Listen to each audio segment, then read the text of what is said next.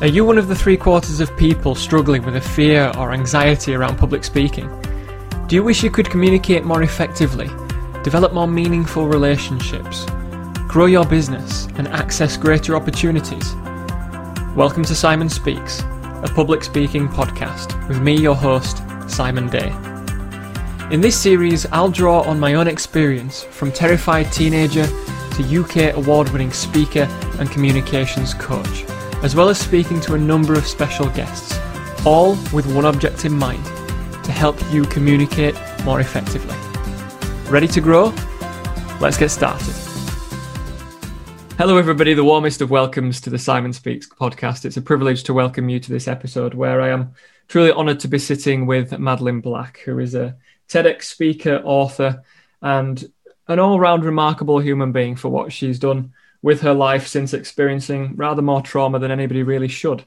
And I'm particularly moved by the, the final line of her blurb on her uh, book Unbroken, which I'll just share with you, which says Madeleine tells her moving and empowering story as she discovers that our lives are not defined by what knocks us down, they're defined by how we get back up. And I think it's a wonderful phrase on which to start. And your name now is the Courage Cultivator. Tell us more about that and where that came from, if you would, Madeleine, and welcome.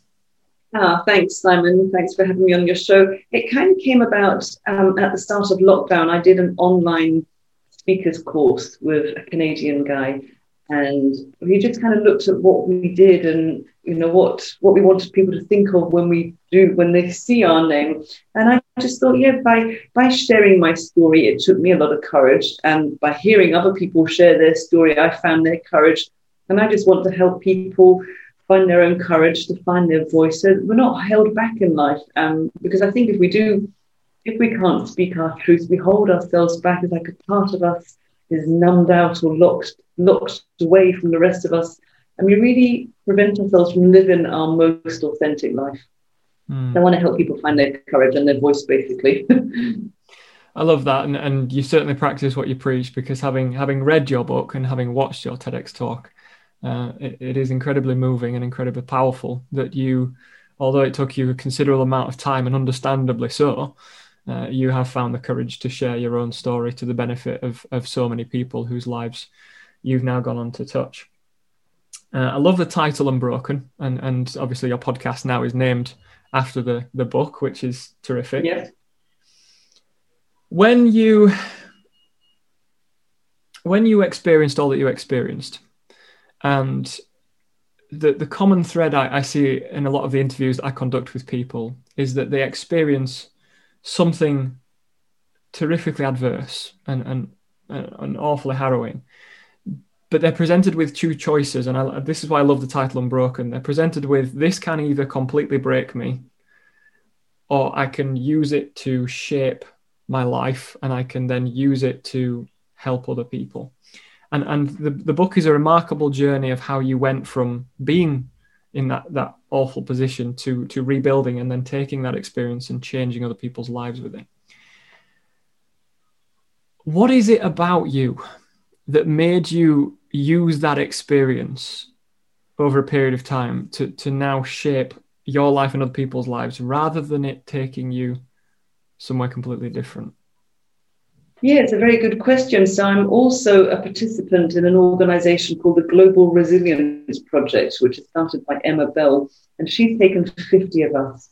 And we all have overcome adversity, all very different stories. But she wants to look at why we're all thrivers, because I guess I'm a thriver now. I don't let what happened to me define me any longer. And I was really interested. I thought, well, what do I do? But I just knew there was always something in me that drove me to clean up the trauma. I always maybe because I'm a bit stubborn, I just always knew that I just refused to let this ruin my life because it hung over me like a shadow forever. And I didn't want it to always be in the background, always interfering with every decision I made, every every plan I made. It was always, well, what if such and such will happen, or what if there's going to be them there? You know, everything I had to kind of research and fear was just behind it all. And I, I just got tired of being afraid and tired of being ashamed and held down by my trauma that I was just determined. I don't know where the determination came from. I think I was very lucky. I was born to survivor parents. as you know, you've read my book. My dad was a Holocaust survivor who mm. lost all of his family. They were all murdered. His little brother was just six when they were all killed in Auschwitz. And my mum had her neck broken in an operation and she healed herself. And if you met my dad, he just loved life. You know, he laughed and could never understand it because his sister, my aunt, the only one that survived, had chronic schizophrenia, agoraphobia, paranoia, OCD. Now, my dad looked like nothing affected him. And but now I see his laughter really was his strength. You know, that's really what helped him. And he said that life is for living, and I really believe that. And as you said from the front of the cover, I, I don't believe it's what happens to us, but it's what we do with it. So yeah, I was knocked down many, many times, but eventually I just learned to stand up and not knocked over anymore. Mm.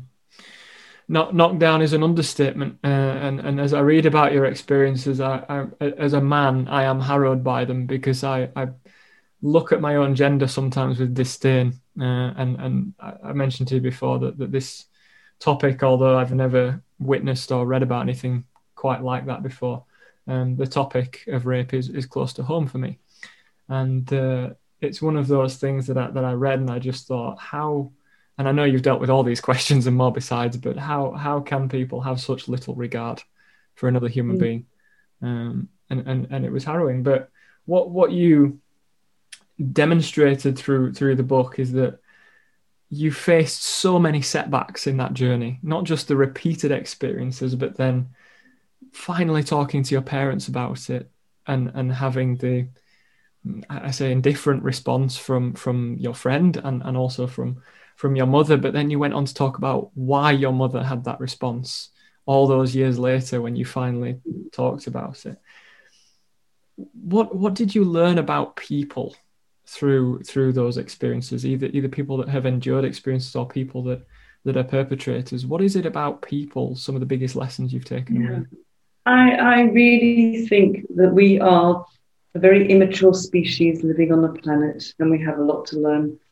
So I do believe that hurt people hurt people. You know, when they were dehumanizing me, when they were raping me, I realized they're just dehumanizing themselves. We're all born with goodness, but you know, and the real essence of me, whatever they did to me, they could never touch that. It just got covered up with trauma and trauma and trauma. So my job has been finding it again, you know, taking off all those layers that have been put on top of me but their goodness was in there as well, and, and they just weren't connected to that in any way. And yeah, it, it's uh, it's tough. It's, it's really tough to witness what people go through because I do believe we become an equal. You know, we all are born babies. If you've looked at a baby, you've got a little spot, you know, just to. There's no evil or nastiness in that little person. There's just there's just goodness and joy and you know life and adventure. So then I wonder what happened to these two to make them behave so violently towards me. You know, where did it go so wrong? How did they get so corrupted, conditioned by life that made them think it was okay to treat another human being like that?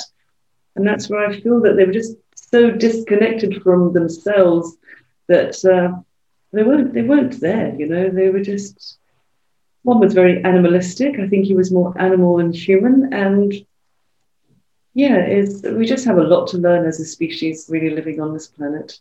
Mm. The amount of perspective you're able to apply now is is quite remarkable and uh, and, and inspiring. Tell, tell me about uh, the, the journey you went on in terms of rebuilding, because I obviously having read the book, I know about Stephen and I know about your wonderful daughters. Um, and it started in, in Israel. Uh, it did, yes. Well, my behaviour was off the wall. Uh, I'd already been caught uh, smoking dope a lot with my parent by my parents, and they called all my friends to their families to let them know what we were doing. So I wasn't very popular at school. Nobody was speaking to me, and my parents just wanted to get me away from all the bad crowd that I was kind of caught up in. What they didn't know when I went to Israel for a year that on the kibbutz they grew grass. I was still smoking every day. I've now confessed to my mom I don't now do any drugs at all, but it was quite always made me laugh. I thought, oh, you wanted me to get away, and I can just pick it out my back garden. But uh, yeah, I went to Israel for a year and spent six months on the kibbutz, and I worked in a town called Ashkelon. And it was just great because I could just push it further away from my head. I could pretend it never happened and meet all these new people that didn't need to know anything about my history. But it was, yeah, it was there in the, the last month before I left that I met Stephen uh, this Glaswegian who had lovely blonde curly hair at the time, no hair to speak of now.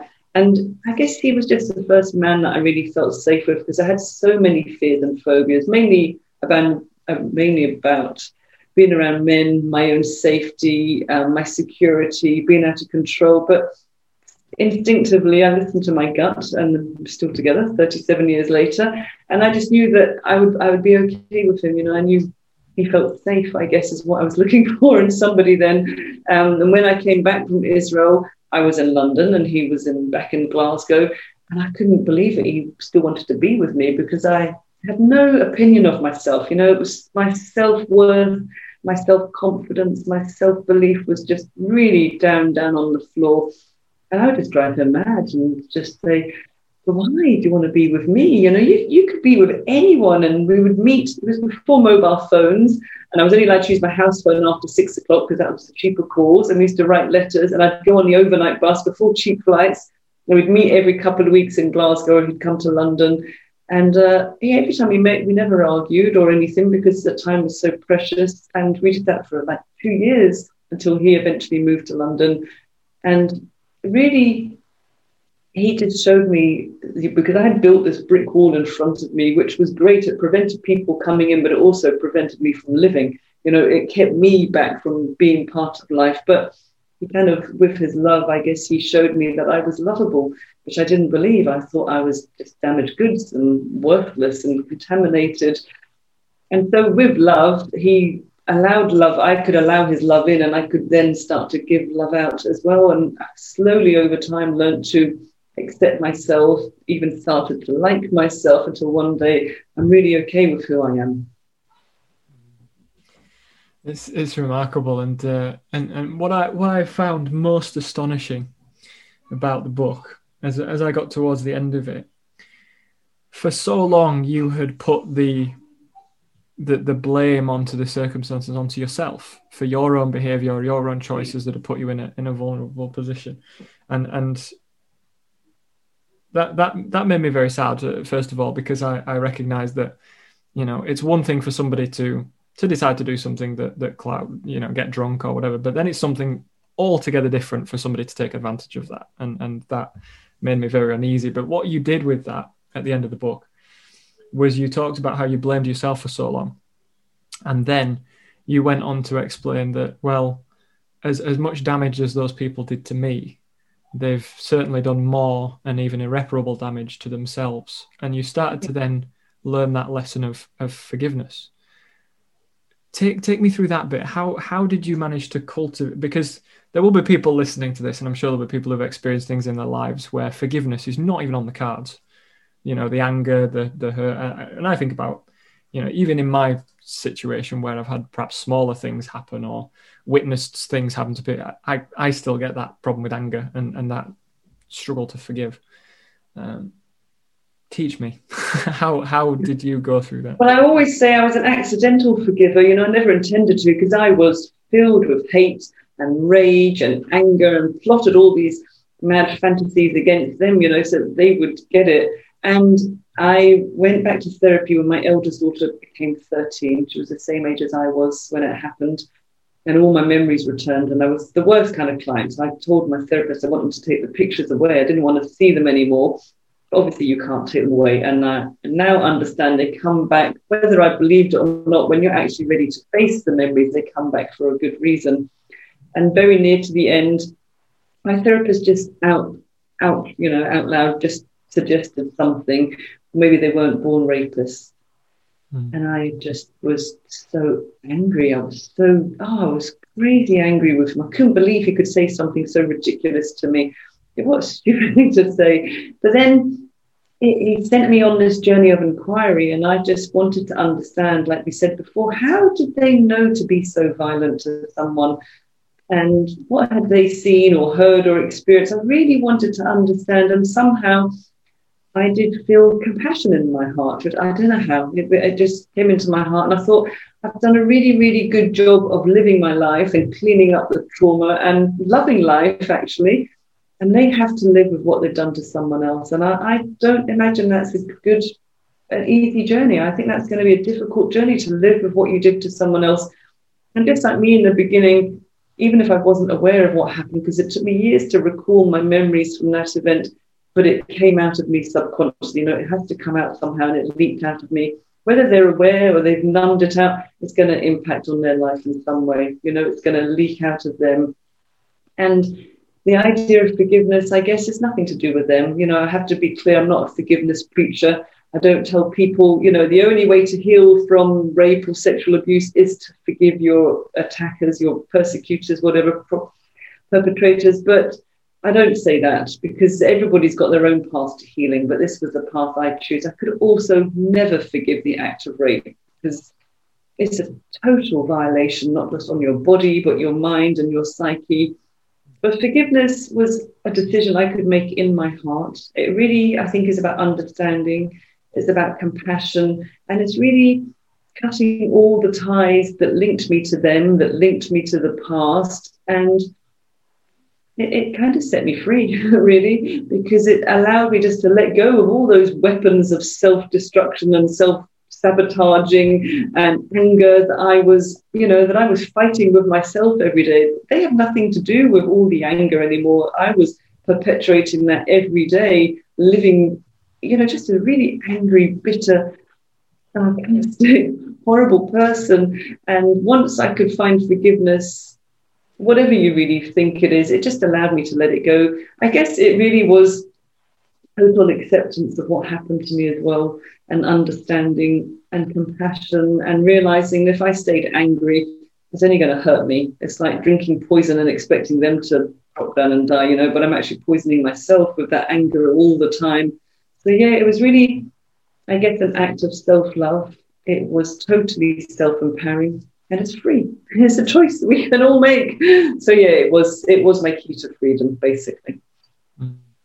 And it, and it's amazing because so often when we're experiencing personal pain, you, you can see it spill out into communities, into workplaces, into other relationships where people who don't quite know how to deal with that pain properly transfer it to others. And and I've been in workplaces and I've been in societies and communities where I, where I can see it happening. But but you know what you've experienced there is is that you've been able to have and harness the power to be able to let that stop with you. And, and you've made the conscious choice to say no this this isn't going to continue to affect my life. And and as you describe in the book it's the best revenge plan. Rather than let them destroy you, you have built a wonderful life and, and you're now inspiring so many other people for, for good. And that's just an incredible process that, that I've been privileged to, to, to witness from, from a point of reading, reading what you've, what you've experienced. And, uh, you know, like I say, I'm not surprised that it took you so long to write the book because you don't hold back any of the details, but I think that is, no. Uh, well, it, I think that's really important because when I when I one of the things that dismays me the most when I look at it every time it comes out is that the rape statistics for conviction in this country are woefully low. And it's even worse in Scotland, I hate to tell you. I think we're about four or five percent of all cases that make it to court end in conviction. And that's the cases that make it to court. So many are thrown out before they even get to court. So it's shocking. You think, why would somebody report it if that's what you have to go through? It can be so re-traumatizing, re-triggering to get to court that, and the chances of getting a conviction are so slight that it's it's it's a rubbish system at the moment. It really is. Mm. It's it, it's tragic, and and like you say, it's about so many people who don't yet have their have their voice, and uh, that's why the tribute at the start is for those who, who haven't had their voice yet. And what I loved was when you went to um, the event where I forget the name, but you had your book signed, and, and all they put in was "Now you must speak." And yeah, there's an amazing woman called Marian Partington, who's also with the Forgiveness Project, and her sister Lucy had been murdered by Rose and Fred West, and they went to hear her speak. It was the first event the Forgiveness Project. They're normally in London, but it was in Glasgow, two minutes from where I lived. I was like, I've got to go and meet someone. I had only just joined them myself. And yeah, she wrote her book, beautiful book, If You Sit Very Still, Now You Must Speak. And then I could do that. And I thought, where did that come from? I can't speak. But yeah, I found out I could. I mm. found I could do it. And and perhaps that is how we begin to to address the system is by one person speaking at a time and touching other people who then speak. And, and I think that's a, a wonderful Well, we've seen that really, haven't we, with hashtag Me Too phenomena, that when one person speaks out, it encourages other people to find their voice. And I was quite fortunate, I guess the timing of my book came out just before the hashtag was reinvented because Tarana Burke really invented it, you know, 10 years prior to that. And it was phenomenal the support I got, you know, from uh, you know, being able to message Rosanna Arquette or Rose McGowan because we're connected on Twitter, all these famous Hollywood stars just connecting with each other because of a simple hashtag that we all have the same shared lived experience. You know, I'd never have met these people otherwise. I'd never have done half of the things. Jeremy Vine uh, responded to a tweet that I put up, and next the week later I'm on his show. That would never have happened if I hadn't have put a hashtag me too. It's just it's very powerful when one person speaks it really helps other people find their voice. And that's really why i speak out to help others who can't find their voice yet so that they can speak one day and start healing. And that's where you see the great power of technology and, and of social media. You know we, we still have such you know coarse and rudimentary issues like racism in football and sexism and equal pay and so many other things but like you say now, if you if you look even as one example of, of Marcus Rashford with the free school meals campaign, yeah. you, you, look at what's happened with the power of a voice and social media, and there is real encouragement there that movements can build and, and people get to a point where they say, no more, we're going to take a stand against this. And, and it does have a real impact. And that's really uh, encouraging and ennobling when, when you think about it. I, I want to ask you, if I may, there, there will probably be people listening to this who are perhaps not quite as far down the road as you are now, and, and perhaps at some point on that journey of, of dealing with the immense pain and, and, and trauma that comes with some of these really awful experiences that people might have been through. Maybe they think the odds are stacked against them. Maybe they don't have the tools yet to be able to process that pain or, or to deal with it effectively. What recommendations would you give to people to begin that process of healing and, and forgiveness and overcoming the, the challenges that they're set with? Tell someone your story, you know, find someone to speak to because when we keep it inside, we hold ourselves back. And I think if you can find someone that you trust, you know, be very careful who you share your story with.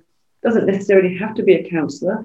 Find someone that you trust and just by giving your oxygen, by saying those words out loud, you just release so much of stuff energy that was held inside of your body for years and years. I know people, it can take decades to speak, but you know, to really be listened to, to be heard, to be believed, there's nothing, nothing more powerful than that. If it's in a safe, supported space, it can just be life changing. So find someone to share your story with. And if you can't find someone, then stop denying what's happened. Write your story down. Tell yourself your own story, but yeah, go and find someone to share it with. I think that's immensely powerful, and and it is having that courage, as you say. But that's why I now love the name you've got of the courage cultivator, because that is something that we all have to do: is is cultivate the courage to to speak up and speak out, regardless of the the issue that we're facing. And it is that idea of a problem shared is is a problem halved. And when we do find somebody to have on side, um, it really does make that difference. You know, somebody else, somebody else helping you pull until you can pull yourself, and uh, that's why in our reciprocal interview I talked about my wife because she was that one person who I had on my side at the time when I didn't think I could pull it by myself. Uh, and so it, it is finding that person, regardless if it's a, a friend, a family member, a professional, um, to, to help you with that. You you remind me of a poem. Are you familiar with the poem Invictus? Yes, I am a little bit. Yes, I absolutely love it. I, I, just want to share this because I, while I read your book and, and while you've been speaking, it, it's it's reminded me of it. So it's it's a 19th century poem by William Ernest Henley, who during his youth and growing up, I, I, believe got pneumonia or, or some illness and uh, had to have his leg amputated and and there could have been a tendency towards bitterness, but uh, in fact he wrote Invictus, and, and it's obviously a film now with uh, Morgan Freeman. But I'm just going to share it with you because I think it, it sums you up, Madeleine, perfectly. It says, uh, "Out of the night that covers me, black as the pit from pole to pole, I thank whatever gods may be for my unconquerable soul." In the fell clutch of circumstance, I have not winced nor cried aloud. Under the bludgeonings of chance, my head is bloody but unbowed. Beyond this place of wrath and tears looms but the horror of the shade, and yet the menace of the years finds and shall find me unafraid. It matters not how straight the gate, how charged with punishments the scroll. I am the master of my fate. I am the captain of my soul. Just think it's a wonderful set of lines, and uh, it just reminds me of, of the courage and the resilience that you uh, have shown in, in your story. And for anybody that hasn't, for goodness sake, what are you doing? Get get on and read the book, uh, or watch the TEDx talk, and uh, and you'll see just what we're we're talking about. But tell me, Madeleine, how can people get in touch with you, and what are you running at the moment that people can get involved with? Tell us a little bit more about those details. Of course, I have a website, madeleineblack.co.uk. And like most speakers, when COVID came along, it very kindly emptied my diary. So I thought, what can I do in lockdown? And quite similar to yourself, I started a podcast show, which is called Unbroken the Podcast with Madeleine Black. And I share stories of people, just amazing people that have overcome really you know, tough stuff, but they are now making a difference for others. And just to show that none of us are broken beyond repair, and just to show that spirit of humanity that we all have that strength inside of us. You know, I don't believe I'm superhuman. I don't have superpowers, but we all can dig deep and really choose how we respond to any any event in our life. So the podcast has been brilliant. Uh, I've really enjoyed doing that. And slowly, I've been doing a few more speaking events. They are online. I was at Barnsley College twice last week for their crime and justice week. I spoke to about five or six hundred students, so that that was good.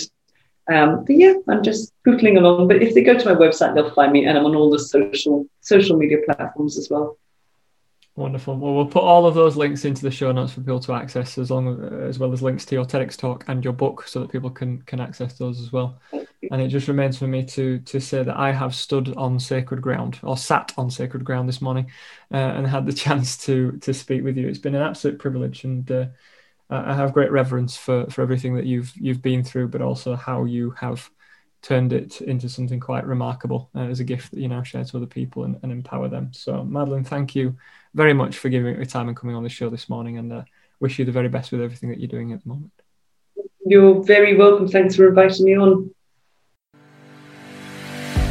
Thank you for tuning in to today's episode of Simon Speaks, a public speaking podcast with me, your host, Simon Day. I hope that what you've learned in today's episode will help you become a more effective communicator as you put it into practice. You can visit my website, simonspeaks.co.uk, for more information, tips, articles, and resources, or to speak to me about working with me as a coach. I'm also available on Twitter and Instagram at underscore Simon Speaks. I'm on LinkedIn, and I also have a YouTube channel. Just search for Simon Speaks. Thanks again for tuning in today, and I look forward to seeing you again next time.